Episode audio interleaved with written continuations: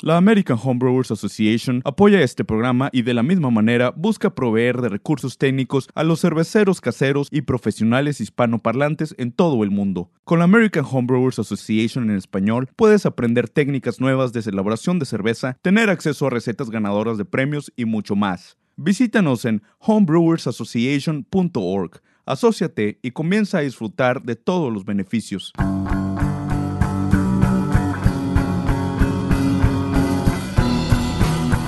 Hola amigos, bienvenidos a otro episodio de Entre Cervezas, el programa en español de la Brewing Network. Mi nombre es Pablo, ¿cómo estás Edgar? Bien, Pablo, aquí regresando después de un ratito, ¿no? Este, ahora sí que regresando del último show y de nuestros viajes y de todo, ya sabes cómo siempre es. Sí, eh, vamos a contar así brevemente, pero eh, con Edgar, no sé si muchos saben o no, pero vivimos en lugares distintos. Y hace, ¿cuánto fue? Una semana más o menos, eh, estuvimos juntos, fui a visitarlo por trabajo, estaba en la zona donde, vivía, donde vive Edgar y lo visité en Trillium, que es la cervecería donde eh, trabaja Edgar y la verdad que, bueno, me atendió como, como un rey. Eh, y hasta me envió con cervezas, así que gracias Edgar. pero sí, fue cómico. Hasta pensamos hacer un, episodio juntos ahí, pero al final no pudimos hacerlo. Sí, ya sabes que es complicado a veces, ¿no? Me acuerdo que según, según nosotros teníamos el, el horario listo, iba, ibas a llegar a esta hora y toda la onda, y de repente una junta, me salió un problema, y luego córrele aquí, córrele allá, y ya se nos hizo tarde. De hecho, este, ¿cómo se llama tu amigo este Kenny? Nos estuvo esperando como una hora afuera de una cervecería, porque ya estábamos bien tarde ahora sí que ni, ni tiempo de desayunar tuvimos, pero qué bueno que, que, que, me fuiste a visitar, Pablito, la verdad, este, ya sabes que mi casa es tu casa y pues ahora sí que también extender la, invitación, ¿no? Si alguien este viene por acá, o sea, le interesaría, pues ahora sí que nada más con que nos contacten eh, a nuestros correos. Em, ¿Cuáles son nuestros correos ya que estamos? Ya que estamos en eso, el, el mío es edgar arroba el tuyo viene siendo pablo arroba y entre cervezas arroba se nos llega a los dos. También eh, nos pueden contactar por Facebook o por Instagram. Es arroba entre cervezas BN, B de burro, N de no. Eh, y pues ahora sí que ahí nos pueden mandar preguntas, nos pueden mandar comentarios, nos pueden este, hacer cualquier eh, invitación o em, no sé, lo que nos quieran decir. Y también te pueden conectar, eh, eh, le pueden dar el like por Facebook y por Instagram, ¿verdad? Así es. Este, y por favor, sí, denos, denos ese like que siempre nos ayuda a darnos cuenta de que de que lo que estamos haciendo está bien o que les sirve a ustedes o que, o que les gusta. Eh, así que por favor ayúdenos a, seguir eh, expandiéndonos, a que más y más gente pueda escuchar este podcast. Eh, y que, que, la verdad le queremos agradecer mucho a, la Brewing Network que es un network de muchos podcasts muy famosos, tal vez alguno de ustedes no lo sepa, pero eh, eh, este network es muy famoso acá en los Estados Unidos, más que nada con shows en inglés. Y, bueno, nos dieron esta oportunidad de, hacer este, este programa en español y, bueno, eh, espero que más y más gente lo pueda disfrutar. Así es. Algunos de los programas que hay es como The Sessions, Hour Hour, Doctor Homebrew, Bruce Strong. A los que sepan inglés se los, se los recomendamos mucho. A los que no, pues ahora que sí, ahora sí que sigan escuchándonos a nosotros y nosotros les vamos a traer un poco del conocimiento que nuestros compañeros este, también, también comparten con, con los demás. Este, y ya que estamos hablando de que nos encontramos en todos, la próxima que nos vemos seguramente va a ser en, en unas semanas en el CBC en Denver. Y bueno, tal vez encontremos algún momento y podamos hacer algún show por ahí, ojalá, estaría bueno. Eh, siempre CBC, por lo menos para mí, es, es bastante ocupado, mucho tiempo no tengo, pero tendremos que, nada más, eh, sería un, tema de, organizarnos. Em, Edgar, ¿por qué no, no, le contás a la gente un poco brevemente qué idea tenías, estás por armar un, panel o algo en español para el CBC, ¿no? Así es, eh, todos los años, eh, bueno, no todos los años, llevo, este es el tercer año, eh, manejando una, moderando más bien una um, mesa redonda en, en, CBC. Este año voy a llevar a varios de mis, de mis, amigos o mis compañeros, de hecho Pablo también te extiendo la, la invitación, ahora sí que también este, me gustaría que fueras parte del panel.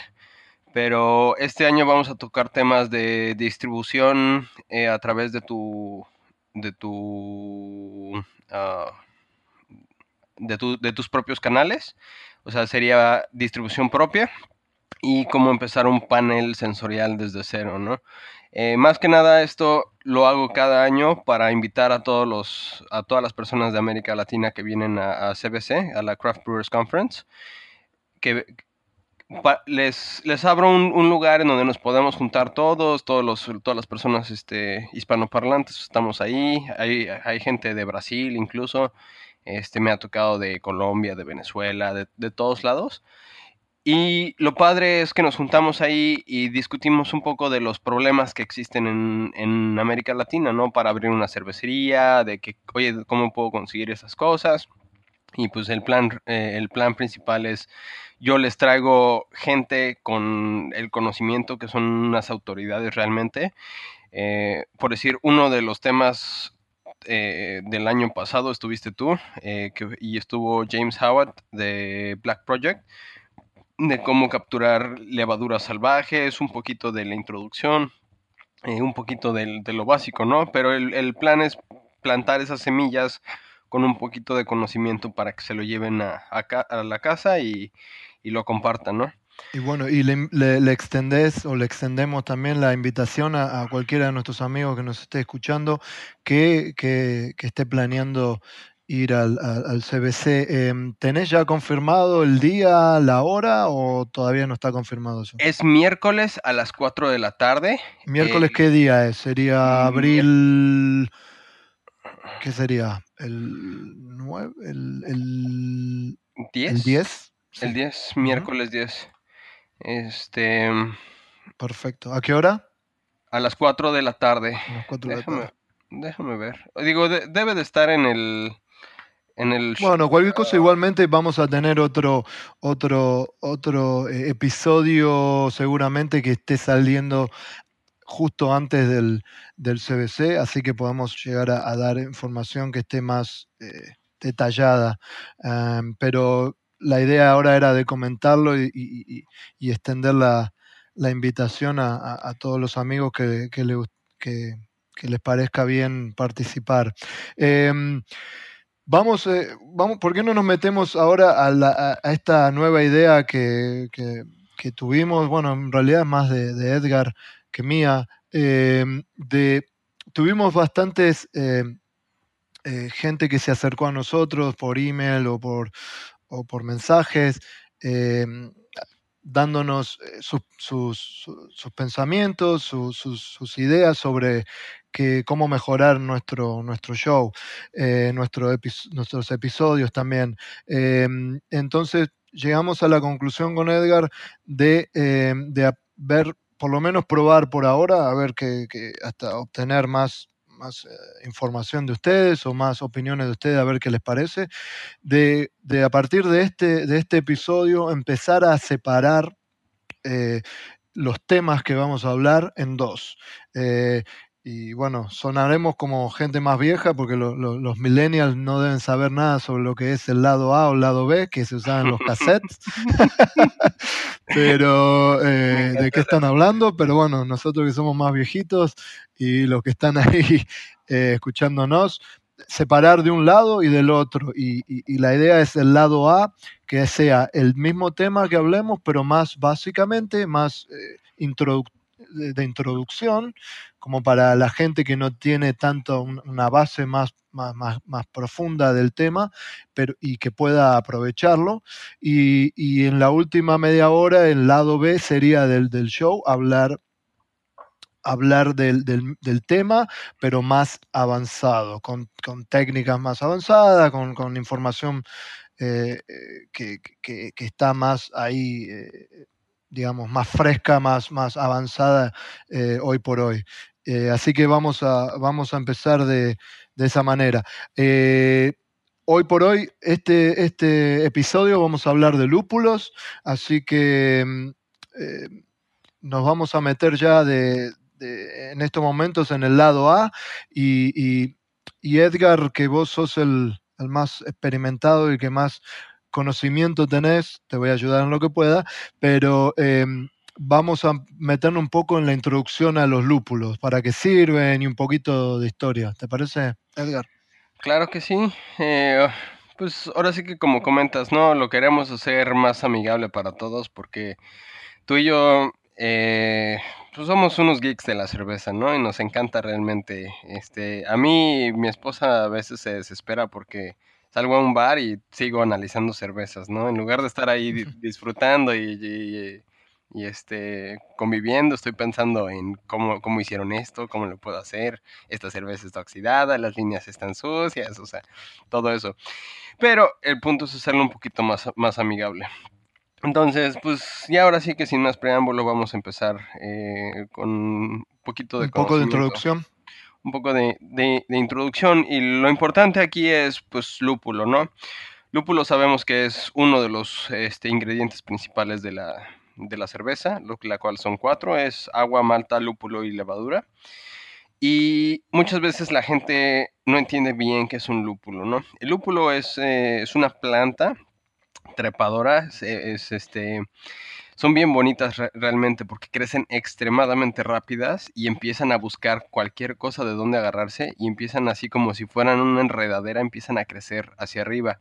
Eh, en los plantíos de lúpulos se les pone eh, unos cables para que las, las, los vines o las, este, las plantas realmente se puedan enredar en eso y puedan crecer hacia arriba. Eh, esta, el lúpulo de hecho es es prima de la marihuana. Este, por cierto, no se la vayan a fumar porque no les va a dar nada. Pero tienen, eh, tienen unos compuestos químicos similares, ¿no? Los cuales realmente nos relajan. el lúpulo es uno de los principales ingredientes en, en, la, en, en la cerveza y lo que principalmente aporta viene siendo amargura, sabor, aroma Ah, y, tienen un impacto en la sensación de la, de la, boca de la cerveza, la espuma y el encaje, la, la estabilidad, estabilidad del, de, sabor y tienen este, eh, propiedades antimicrobianas. Esto es bien divertido porque hasta hace poco eh, realmente entendía la razón, pero no, no, no se me había ocurrido. El lúpulo, cuando lo pones, tienen unas resinas. Esas resinas se, solubilizan en agua y cubren de una capa eh, resinosa a las, a las células.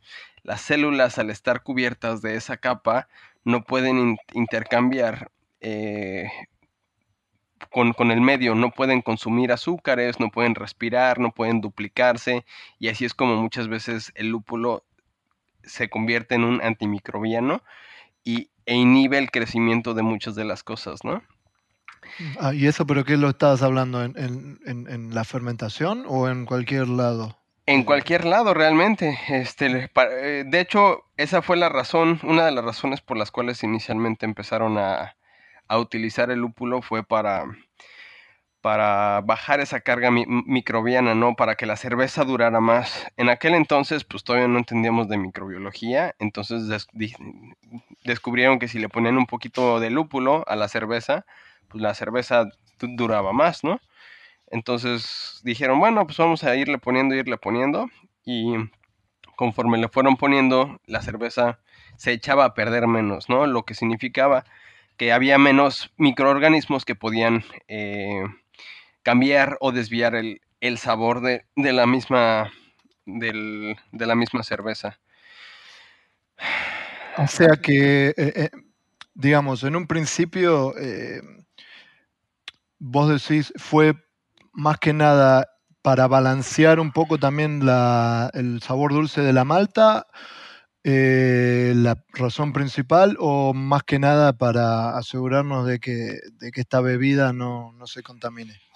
Pues realmente fue algo que aportó por los dos lados, eh, fue para eh, balancear el, dulzor de la malta y descubrieron que realmente hacían que durara más. Todo empezó eh, con unas... las cervezas antes se les llamaba gruits.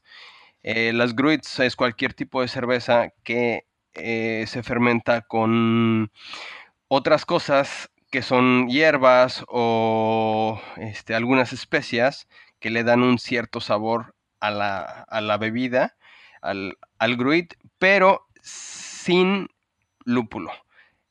Las cervezas, antes de, de, los, lúpulos, se les conocía como, como.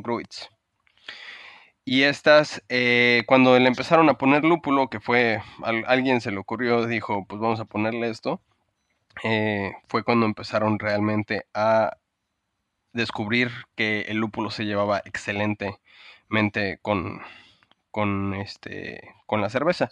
De hecho, no sé si, te, si bueno, obviamente conoces la Reinheitsgebot, ¿no? Que es la, ley de pureza alemana, em, la cual, esta ley estipula que una cerveza debe de ser hecha por agua, malta y lúpulo. No dice nada de la levadura porque todavía no habíamos descubierto microbiología, todavía no habíamos descubierto las levaduras. Pero en Alemania aún es vigente esa, esa ley. Y la ley es de... Con la levadura, ¿no? Es hoy por hoy. Ah, sí, cierto.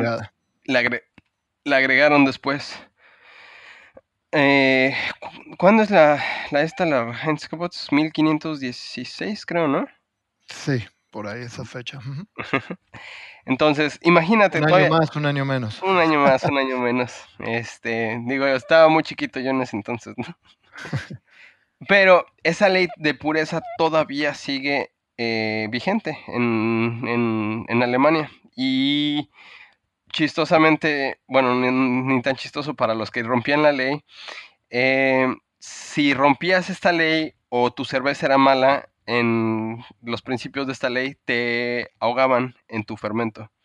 Entonces, si tú hacías una cerveza con, con algunos granos que realmente no, no eran, este, no eran de, alta calidad o no le ponías lúpulo, eh, agarraban y te, te ahogaban en tu propio fermento. Wow, bastante drástico. Así es, un, poquito.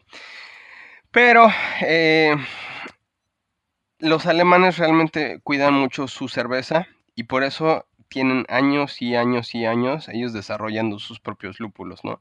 Estos lúpulos los conocemos como eh, lúpulos nobles y casi siempre están en la zona de Hallertau. Eh, de hecho, Alemania es la número la número dos en producción de lúpulos en el mundo.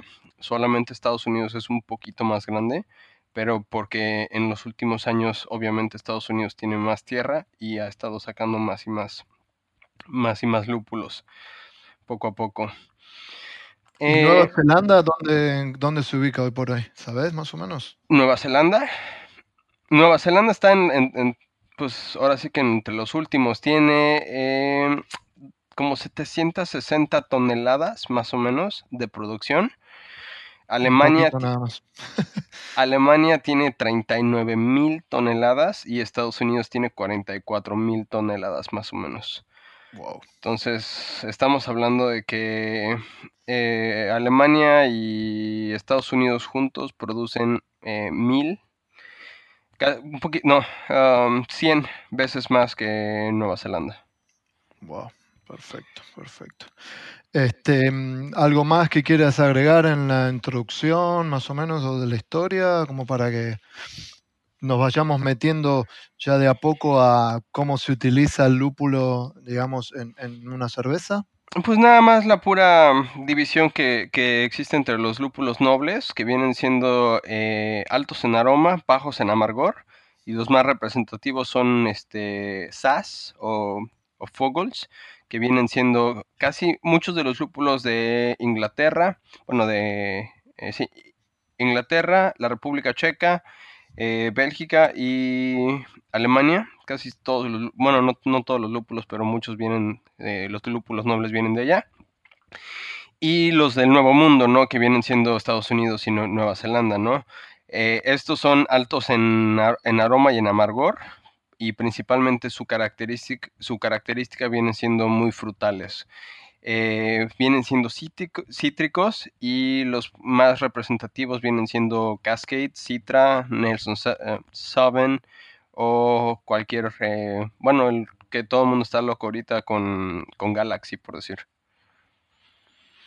Sí, y no lo consiguen mucho, la verdad está es, bastante difícil de conseguir, ¿verdad? Claro, bueno. Este, bueno, entonces, a ver, ya hablamos un poquito de, qué es, de dónde proviene el lúpulo, más o menos las, eh, un poco hablamos de, los distintos lúpulos que hay ahí afuera. Ahora, ¿cómo los utilizamos eh, en una cerveza? Eh, ¿cómo, ¿Dónde los agregamos? ¿Cómo, cómo, cómo, utilizamos los, los, lúpulos? Pues ahora sí que está la, la técnica de la vieja escuela, ¿no? Como le decimos tú y yo que dividimos el, los, el lúpulo lo vamos a agregar principalmente en, durante el hervido. Y en el hervido vamos a, separarlo en 60 minutos, 30 minutos y 5 minutos.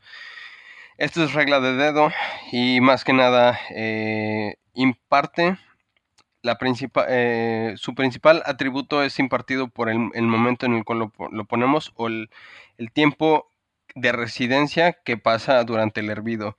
Entre más tiempo va pasando, todos los aromas se van volatizando y el sabor también se va perdiendo y solamente eh, nos queda residual el, puro amargor. Por eso 60 minutos de hervido eh, nos va a dar el, amargor y lo mejor y la, mejor recomendación viene siendo buscar lúpulos con alto alfa ácidos porque si no vamos a tener demasiada materia verde ahí y toda esa materia verde la vamos a, perder realmente. Lo único que estamos buscando eh, para la primera edición de 60 minutos es el puro amargor. Y habría que decir que el lúpulo de por sí, en sus resinas, ¿no? Tiene los, el alfa ácido, ¿verdad? Y ese alfa ácido eh, no por sí solo no es ni soluble ni, ni es técnicamente amargo. Por eso necesitamos eh, agregarlo en el hervor y en, e, e, este, cuando hierve, em, se va a, como se, la palabra conocida isomerización. Este alfa ácido se va a convertir en un iso alfa ácido o, ácido alfa y, ahora sí va a ser más soluble y va, va a tener amargor. Claro, de hecho, este es súper importante porque si utilizamos lúpulo tal cual, eh, sí es importantísimo isomerizarlo. Y hay a veces que, que tus lúpulos dicen iso alfa acids eh, o iso alfa ácidos y esos ya vienen preisomerizados. La isomerización es un cambio químico que realmente voltea nada más em, las cadenas para hacer torcer hacia arriba o hacia abajo, haz de cuenta, este, una cadena, ¿no? Entonces, en lugar de, ser, es como tener una eh, M y tener una W, ¿no? Entonces, eso vendría siendo una isomerización en el cual estás cambiando. Em, el sabor se, se, debe de estar agregando en el minuto 30. Eh, y esto realmente... Estas son, digamos, reglas, como decís vos, de dedo o reglas de oro, digamos, que, que se fueron eh, utilizando, digamos, eh, cuando yo empecé a hacer cervezas, no me acuerdo cuánto ya, es lo que decían, ¿verdad? Más o menos los agregados son 60, 30, 15 o 10, ¿verdad? Así es como, como cuando empezamos. Exactamente. Este 60 vienen siendo amargor, 30 vienen siendo sabor y el agregar 10 minutos antes de terminar tu hora de hervido es lo que nos va a aportar el aroma. Entonces hay que romper esos lúpulos, hay que olerlos, hay que probarlos, hay que ver más o menos qué, nos, qué sabores nos están dando. Y lo importante es, en la boca vamos a, percibir, a, percibirlos en puntos distintos, ¿no? El aroma lo percibimos al inicio, a la mera punta de la lengua y realmente lo vamos a oler. El sabor lo vamos a percibir a la mitad de la lengua y el amargor lo vamos a casi siempre se percibe hasta el final, ¿no? Este, entonces, cuando estemos diseñando una cerveza hay que, hay que pensar y tener muy claramente una visión de lo que queremos, ¿no? Si queremos una cerveza cítrica, pero la queremos con un amargor más resinoso, podemos utilizar algo como este citra para, para, para aroma y para sabor, tal vez este, podremos utilizar algo de amarillo y al final eh, para el amargor podríamos utilizar este magnum, por decir para tener ese, ese sabor un poquito más. Eh, ahí, depende, ¿no? CTZ eh, es, este, es un poquito más, más limpio, eh, Magnum también es muy limpio, pero si utilizamos Simcoe, por decir, vamos a tener un, un amargor un poquito más resinoso y con ese saborcito. Honestamente a mí me fascina y cada vez que lo digo la gente dice guacala. Ese saborcito como a, a pipí de gato. o, a, cebolla y, a ajo que tiene... a mí me da eso el, el Mosec. Mosec me da un poco de eso. me da un poco, sí, a, esa cebolla. Eh, no, no soy un gran fanático, pero sí, cada uno, todo el mundo tiene percepciones distintas, ¿verdad? De, los lúpulos.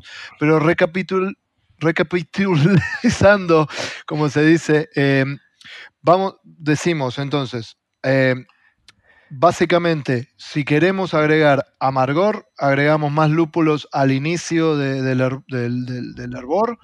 Si queremos eh, tener más sabor de, lúpulo, lo agregamos a la mitad del hervor. Y, y, si queremos obtener más aromas, los agregamos más cerca del final del hervor. ¿Por qué? Porque el mayor tiempo que lleve eh, hirviendo va, a, producir más iso eh,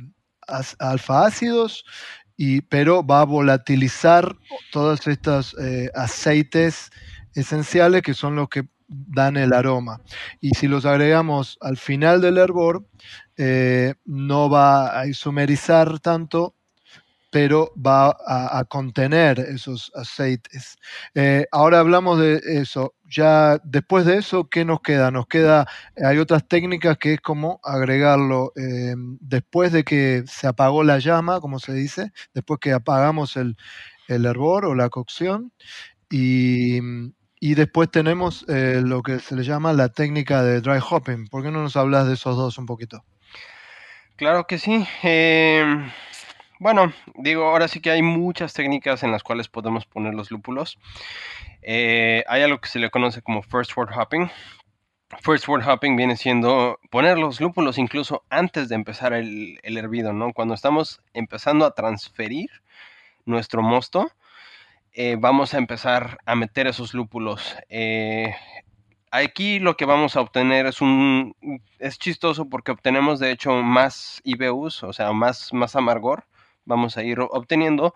Sin embargo, el amargor se vuelve más limpio y más suave a, comparación de haberlo metido durante cuando ya, ya, arrancamos el hervido y metemos los lúpulos, ¿no? Igual es una técnica, digamos, que está bastante eh, criticada por algún... Hay gente que no le parece que, es innecesario y hay gente que piensa que, que funciona, ¿verdad? Claro, claro. A mí, para mí funciona este, perfectamente porque recordemos que hay una, hay una relación entre la extracción de los, de los, de los uh, alfa ácidos eh, con respecto a tu gravedad. Cuando agregamos los lúpulos, este, la gravedad va, eh, la cantidad de azúcares van a afectar mucho como extraemos, ¿no? Entonces nuestro primer mosto siempre tiene una gravedad bastante alta. Eh, mis mostos, los, primeros casi siempre rondan por ahí de los 23 a los 27 grados plato. Y mi último mosto viene rondando alrededor del 2 grados plato, que vienen siendo los porcentajes de, de, azúcares.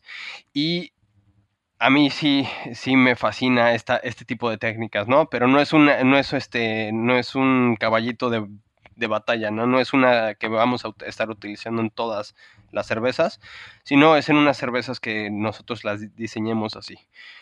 Además de esto, este, tenemos lo que es dry hopping y biotransformación. Nada más decir que, el dry hopping es una técnica que, es de agregar eh, los lúpulos, eh, digamos, durante o después de la fermentación.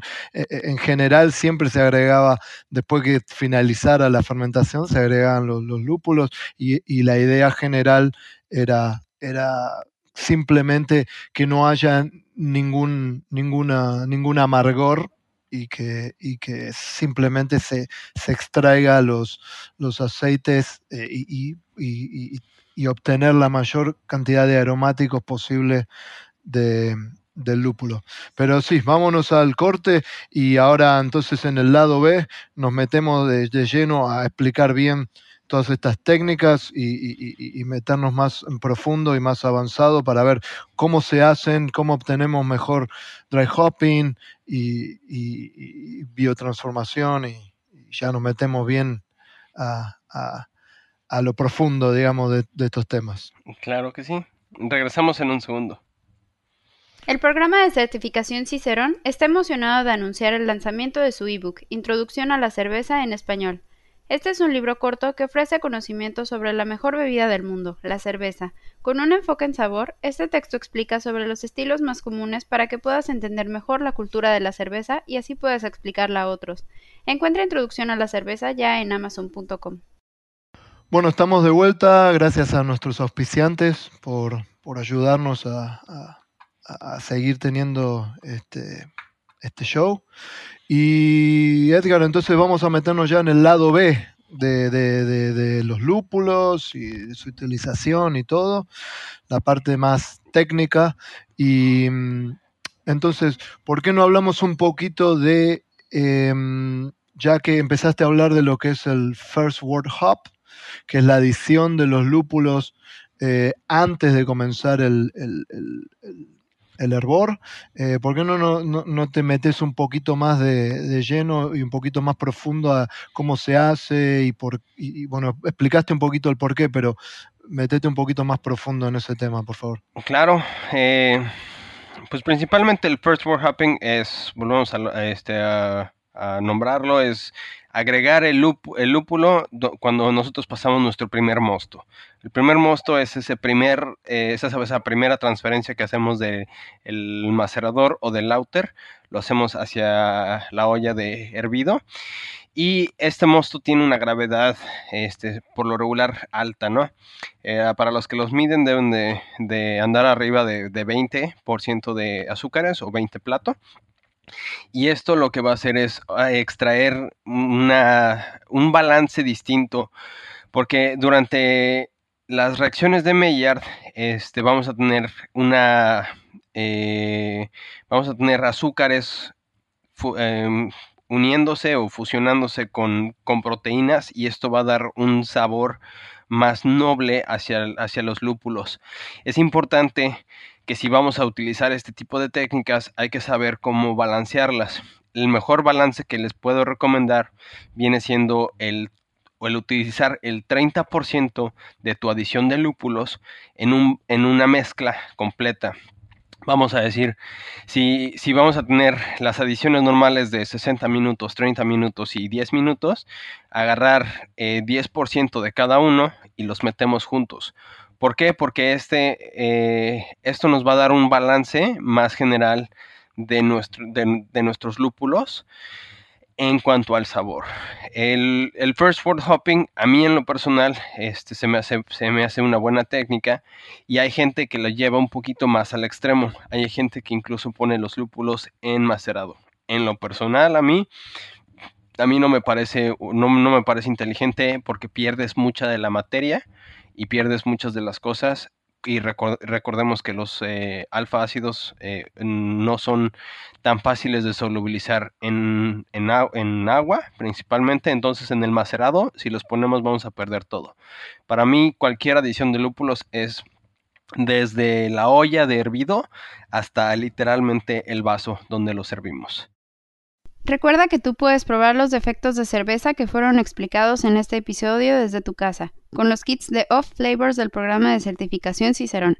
Estas pastillas son fáciles de mezclar y no solo te sirven para estudiar para los exámenes de Cicerón, sino que también te sirven para entrenar a tu equipo en la cervecería o para avanzar en tus conocimientos como homebrewer. Para seleccionar el kit que se adapte a tus necesidades, visita ciceron.org slash flavor-training. El, dry hopping, como habíamos dicho, eh, anteriormente en el lado A eh, es utilizar los lúpulos, eh, digamos, en secos, no, no, no, no hervirlos ni nada, directamente utilizar los lúpulos. Eh, después de la fermentación era lo que se hacía anteriormente, se esperaba que se terminara la fermentación. Retiraban. algunas, sí, algunas personas se retiraban la levadura y recién ahí agregaban eh, los lúpulos para el dry hop. Eh, hay distintas técnicas, distintas formas de, verlos, es por tiempo. Eh, persona, había, hay gente que le gusta dejarlos siete días en contacto con la cerveza, ya en ese momento ya es cerveza. otros cinco, otros tres. Yo he leído y he hecho pruebas yo mismo y me parece que pasando los tres a, cinco días más de ese tiempo no, no se le agrega nada. Es más, vi, vi hasta eh, algunas investigaciones de que ah, eh, pasado los cinco días ya el, aroma del lúpulo comenzaba a decrecer. Así que. Incluso nos trae esas notas este, como a pasto, ¿no? Este, como a materia verde que nos empiezan a traer. Sí, porque ya el lúpulo empieza a, el lúpulo tiene materia, materia vegetal. Entonces, el mayor tiempo que lo dejemos en contacto con la cerveza, más va a extraer, va a extraer aromas, pero también va a extraer esas cosas que no, no nos interesa tener. Exactamente. Entonces, este, regla de oro, Pablito, ¿cuánto crees que sea bueno tiempo? ¿Entre cuánto tiempo tú lo dejarías? Yo lo dejaría, yo eh, me parece que está bueno eh, hacer una combinación de cosas. No lo dejaría más de 5, 7 días. Se puede llegar a dejar, pero no, no, hace falta. Yo lo que haría, haría lo que se llama eh, escalonado. Haría un doble dry hopping o un triple dry hopping eh, que haría, eh, lo agregaría, agregaría una primer parte, dejaría uno, un día o dos y en el, en el, segundo día agregaría otra parte y después al segundo o tercer día agregaría otra parte y en un total de cinco a seis días ya sacaría todo. Eh, me gusta esa técnica, ¿por qué? Porque si le echamos todos los lúpulos que vamos a usar para el dry hopping al mismo tiempo, eh, el contacto hay tanta cantidad, tanta masa de lúpulo, el contacto con la, con la cerveza no es el mismo. Entonces, si, los, si lo hacemos calonadamente y le agregamos un tercio eh, en un principio, va a tener mejor contacto con el líquido, mejor absorción y después le agregamos y ya los lúpulos en un par de días empiezan a, bajar, empiezan a, irse al fondo del fermentador. Entonces ya le agregamos la segunda parte y tiene mejor contacto y así sucesivamente. Esa es la técnica que a mí más me gusta y, bueno, estamos hablando de esto sin empezar a mencionar mucho eh, la biotransformación, que ya después vamos a explicar. En este, en este episodio vamos a explicar nada más lo que es la biotransformación y en un, en un próximo episodio nos vamos a meter bien de lleno. Eh, pero en general, hablando nada más que de de dry hopping, me parece que esa es mi técnica favorita. Después también está en la cantidad, ¿no?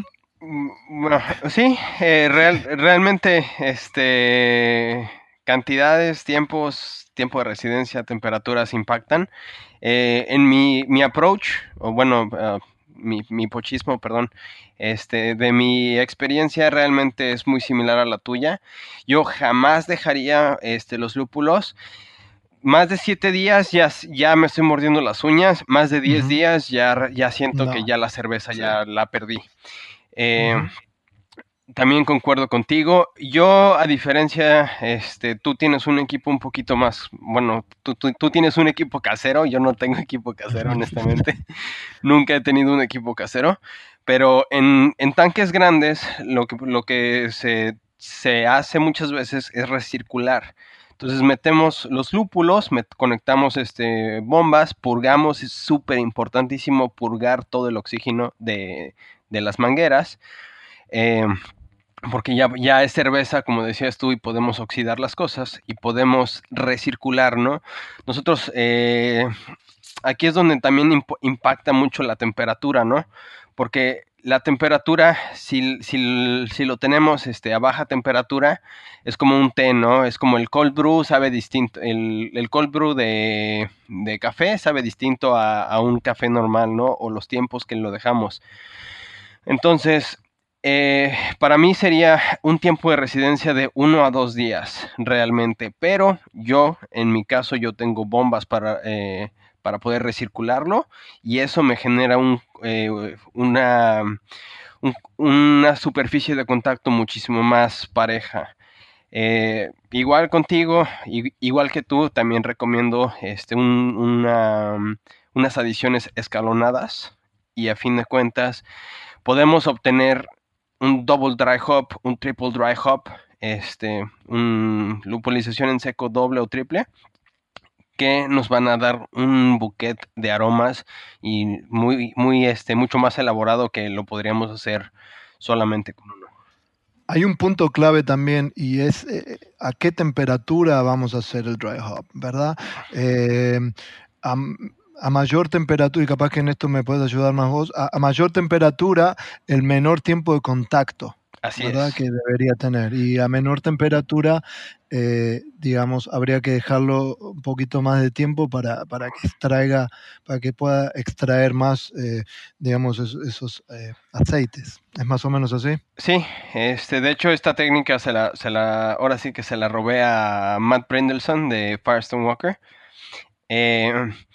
Aquí es súper importante entender tu proceso. Eh, si vamos a estar rehusando la levadura, yo en lo personal sí evito un poquito lo que es biotransformación y ahorita vamos a tocar ese tema. Eh, si voy a estar rehusando la levadura, lo que hago es bajar mi, mi, mi temperatura de fermentación, la bajo a 15 grados y 15 grados ya mi levadura se va a detener completamente 15 grados Celsius. Celsius o 60 Fahrenheit. Lo que hago es bajo la temperatura, eh, una vez terminado, súper importante, una vez terminado mi descanso de diacetilo y mi, y este, mi fermentación, bajo la temperatura para flocular la, levadura, la levadura la, la, cosecho y después agrego mis lúpulos. Esta es la primera temperatura a la cual voy a agregar mi primer escalón yo. Entonces agrego este, mis primeros lúpulos, les doy uno o dos días de, tiempo de residencia con un bombeo más o menos como de una hora, dos horas. Este, después llego al día siguiente, bueno, dentro de dos días, bajo más la temperatura y voy agregando mis lúpulos que van a tener un poquito más de tiempo de residencia. Pero yo siento, o bueno, en mi experiencia, siento que a, temperaturas distintas vamos a ir obteniendo sabores distintos. Es como un té. Sí, exactamente. Y, ahora también eh, un, problema que trajeron, o sea, e, la verdad que para mí este tema es fascinante porque eh, todo esto, digamos, el dry hopping se viene haciendo hace muchísimos, muchísimos años, pero la cantidad dry hopping. La cantidad que se está agregando hoy por hoy es increíblemente distinta a lo que se agregaba hace años atrás. Eh, entonces, e, está generando nuevas controversias, nuevos temas, nuevos eh, estudios que no existían anteriormente, como por ejemplo eh, el hop creep, que se le dice, que no, no, no estoy seguro si, si hay una, traducción al español hoy por hoy de lo que sería el hop pero ahora lo podemos eh, explicar rápidamente. Eh, hop creep es algo que se empezó a generar y creo que eh, en, un CBC hace unos años eh, fue Allagash, la cervecería Maine, que fue los primeros que, dieron una charla sobre Hop. Y, Hop Creep lo que, eh, lo que significa es que en cervezas que están que se le hace un dry hop tan, tan grande, puede provocar una segunda refermentación o una refermentación, una segunda fermentación o una refermentación. ¿Qué significa? Eh, se descubrió después de varios, eh, había distintas, distintos estudios y distintas eh, formas de ver o distintas opiniones. Al principio se pensaba que al agregar tantos lúpulos al, tanque, de, digamos al fermentador, estos lúpulos generaban movimiento en la, levadura y la reactivaba, logrando que comenzara a fermentar una vez más. Después se descubrió de que eh, los, los, lúpulos en sí tienen eh, azúcares. Tienen azúcares que pueden llegar a ser fermentados por la levadura. Eh, entonces, lo que pasó fue que em, al generarse esta segunda fermentación, y podía ser ya en el empaquetado, podía ser en una botella o podía ser, eh, se generaba más alcohol, o sea, había una fermentación, la, levadura consumía más de, esos, de estos azúcares y ¿qué pasaba? por eso se llama creep como miedoso, como de miedo o de, terror, algo así que sería la, traducción. ¿Por qué? Porque podía generar eh, eh, botellas que explotaran en las manos de, eh, los consumidores. De, los, consumidores. Y, o sea, uno pensaba que ya la cerveza estaba terminada, había llegado a la, a la densidad final, le hacía el, el dry hopping y no sabía que estaba produciendo una segunda fermentación y ya iba a, embotellar y la levadura seguía activa eh, comiendo más y más eh, azúcares. Em, otra cosa que generaba también era que no solamente eran botellas que podían llegar a explotar, sino también de acetilo. Porque si nos ponemos a pensar, eh, cada vez que haya fermentación, la levadura va a producir el alfa-silolacte, alfa cirolactate. Ácido lactato. Ácido lactato, que, em, que es el precursor del diacetilo. Entonces, em, si tengo una, segunda fermentación, eh, la levadura va a producir este eh, precursor y si no hacemos un descanso de diacetilo nuevamente, el diacetilo se va a producir en la botella. Entonces pasaba muchas veces también de que, eh, incluido cervecerías grandes, que hacen eh, eh, pruebas de diacetilo forzado antes de empaquetar, se daban cuenta que después de hacer el, dry hopping, cuando enviaban las botellas, después la gente la abría en sus casas y eran un olor a, al, butterscotch, a la, a la, mantequilla de, eh, de palomitas de, maíz, increíble, y no, lo, y no podían entender por cómo, cómo había funcionado. Eh, así que eso también, eh, ese es un poco lo que es el hop creep y, y, y qué es lo que se generó por todas estas grandes cantidades de, de dry hopping que últimamente se empezó a hacer. Sí, o sea, y como dices tú, realmente ha cambiado. Es más, hace unos cuantos años este, no agregábamos esta cantidad de lúpulo que a veces agregamos, ¿no? Eh, y por eso, claro, por eso es que se, generó todo esto. Por eso, le, eh, consejo, así ya para, para, para, darle el consejo práctico, si van a agregar mucha cantidad de lúpulos eh, en, el, en, el, dry hopping y asegúrense de no, de no hacer el, enfriamiento, el cold crash que se le dice, rápidamente, porque ahí es cuando ustedes están generando una segunda fermentación y no le están dando el tiempo necesario a que se haga el descanso de acetilo y tienen una gran chance de producir eh, bombas de diacetilo en sus, en, sus, en sus botellas. Si van a hacer un dry hopping grande, denle tiempo necesario a una temperatura adecuada de más o menos 18 o 20 grados. Denle un tiempo, denle un segundo descanso de acetilo, asegurándose de que no se vaya a producir el diacetilo en, en, el, en el empaquetado. Claro. De hecho, haciendo cálculos aquí sencillos, este, yo me acuerdo de las cervezas más intensas de, de lúpulo, lúpulo que tenía cuando yo empezaba. Eran tres, eh, tres libras por barril, que viene siendo el equivalente a un kilogramo por hectolitro. Vienen, venían siendo cervezas con mucho, mucho aroma de lúpulo, ¿no? Ahorita yo de hecho acabo de hacer una Quad IPA, una IPA de 16% de alcohol, me parece que fue el, el último. bueno, un poquito este exagerado. ya es una es un vino eso más sí, que Sí, e, esa este era por así que pateaba como como como mula. Realmente. ¿Qué sería? Como un, un, un, barley wine, pero bien, bien lupulado. Sí, realmente este viene siendo un, una carga de malta súper intensa, entonces sí viene siendo como un barley wine súper lupulado, pero a diferencia de un barley wine no venía con, este, con ese dulzor, venía, o sea, seca la cerveza y llegué a 10 eh, libras por barril, que vienen siendo casi 3 kilos por hectolitro.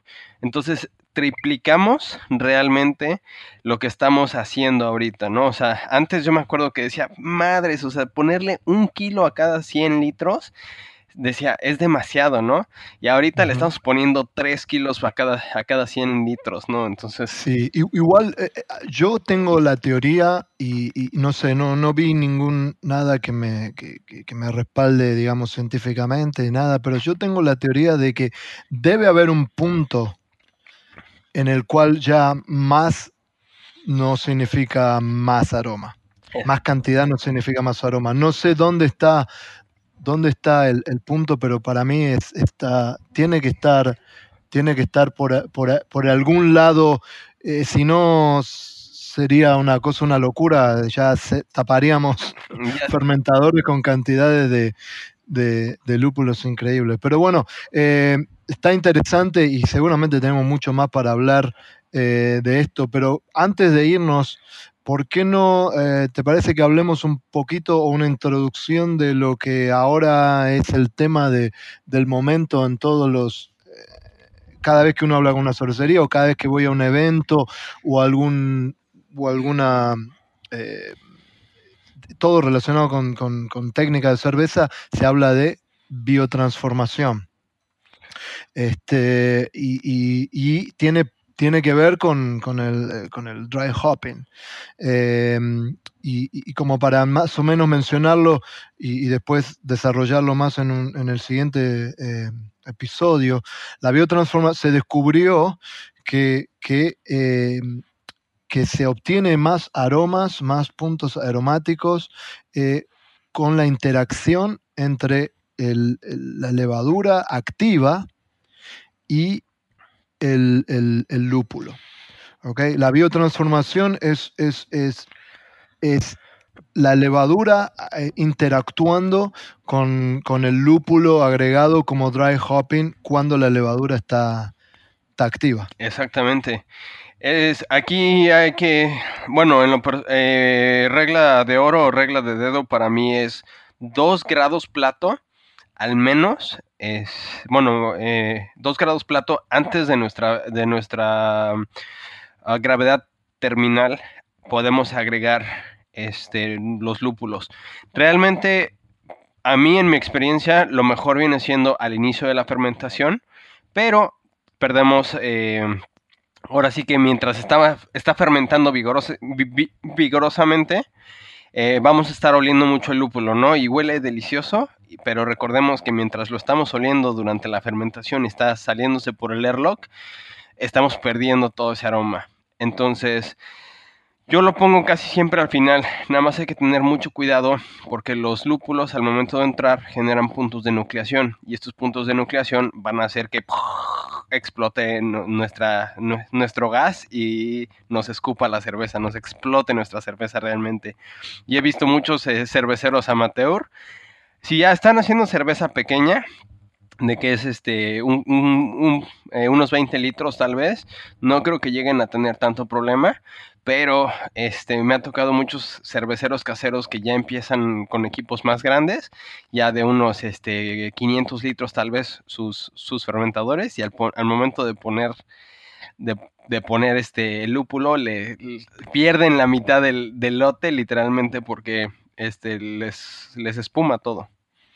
Sí, siempre, sí, eso, suele, suceder. Pero sí, yo creo que e, es un tema de, es un tema muy interesante eh, de tocar, es un tema muy interesante de, charlar, porque eh, la verdad que la técnica que te gusta a vos eh, era mm, utilizada o es utilizada por, por, por, Sierra Nevada, porque más que nada ellos eh, no lo hacían por un tema de biotransformación, sino lo hacían por un tema de no tratar de no cuando agregaban el, dry hopping, cuando estaban eh, faltando un plato o dos platos de, de densidad eh, para llegar a la densidad final, pero más que nada por un tema para no agregar eh, oxígeno, porque querían agregar los lúpulos eh, en, forma de dry hopping eh, cuando la levadura, levadura todavía estaba activa, para que la levadura misma, esa, esa, esa, digamos, esa actividad pueda expulsar digamos, cualquier, cualquier oxígeno que se pudiera introducir mientras se hace el, dry hopping. Pero está más que interesante y, en el próximo show, en nuestro próximo eh, episodio, en el próximo lado B, eh, nos vamos a meter bien de, lleno en, lo que hay hoy por hoy de información, porque todavía está, eh, ayer mismo estuve con gente de Hopsteiner, con gente de, de Haas, y gente que está haciendo pruebas todos los días y, hay un montón, hay más dudas que certezas, pero quiero que, en el próximo lado B eh, charlemos de, lo que hoy por hoy se, conoce de la biotransformación, porque está muy interesante y se pueden conseguir, eh, hay, como para dejarlo ahí, hay, hay gente que piensa que el mismo lúpulo, dependiendo en qué momento de, la fermentación lo agreguemos, puede producir distintos eh, eh, aromáticos, distintos aromas. El mismo lúpulo. Así que está, está más que interesante. Eh, pero lo dejamos para la próxima.